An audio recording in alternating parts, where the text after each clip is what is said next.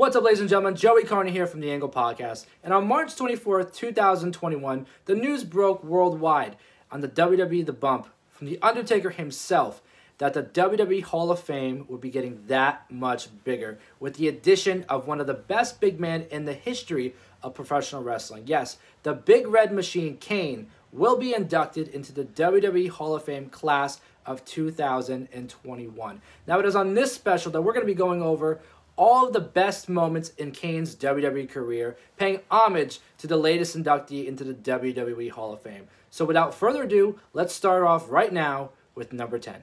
As one of WWE's most enduring characters, Glenn Jacobs, aka Kane, has had more than his share of great memorable moments during his tenure with the WWE.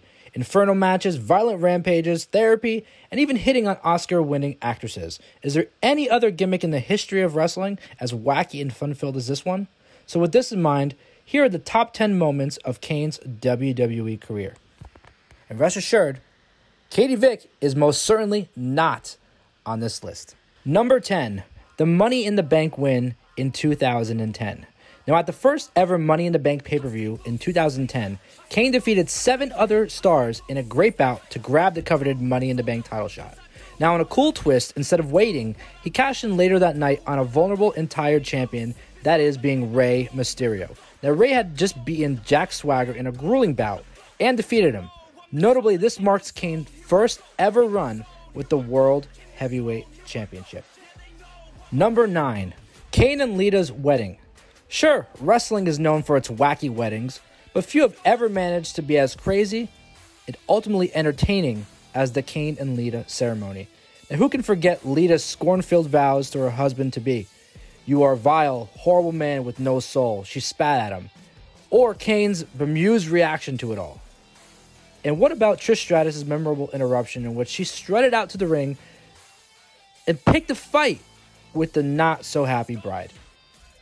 Now, number eight, and who can forget this moment? It was Kane's debut. Kane debuted at the Bad Blood pay per view in 1997 during the tremendous Shawn Michaels and Undertaker Hell in a Cell fight. Accompanied by manager Paul Bearer, Kane stormed to the ring, broke into the cell, and cost his storyline brother the match by hitting him with a brutal looking tombstone, and thus began the most endearing WWE gimmick ever. Number 7.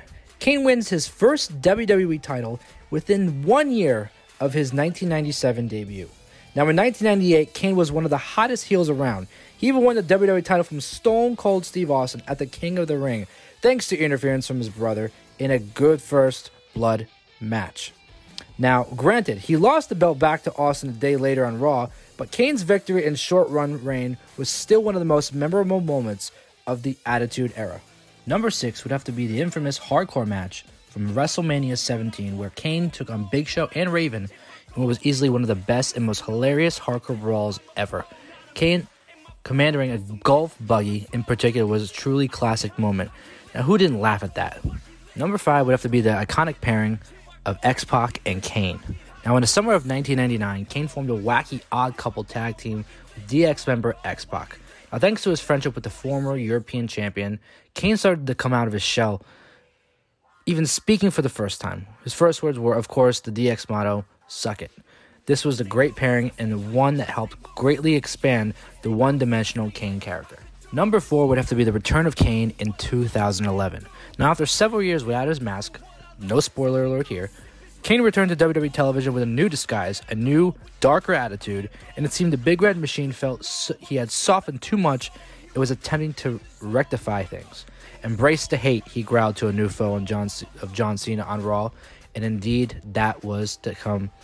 We saw a lot of feuds with John Cena, Zack Ryder even being pushed off the stage in a wheelchair, involving Eve Torres as well. Coming in at number three would have to be the Inferno match from Unforgiven 1998. While it may not be a technical masterpiece, the match between Undertaker and Kane was quite a spectacle and a highlight of the entire pay per view. And credit to both men for taking major risks. They did they did to deliver such a once in a lifetime match. Now, it's almost impossible to imagine a match like this happening today.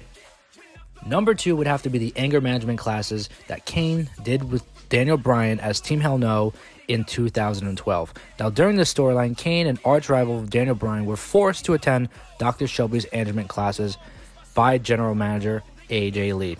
Now, the results were predictingly hilarious. Bryan complained throughout the entire thing, and Kane terrified the life out of everyone at several points, most notably when they recounted this long and disturbing history to a stunned class.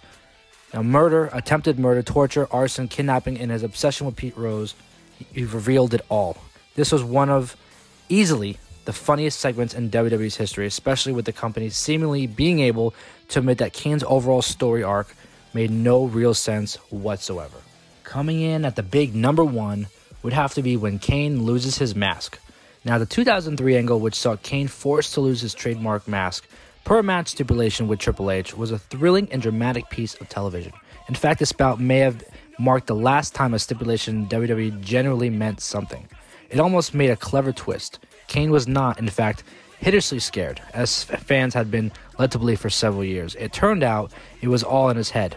This is surely the most memorable moment of Kane's entire WWE run.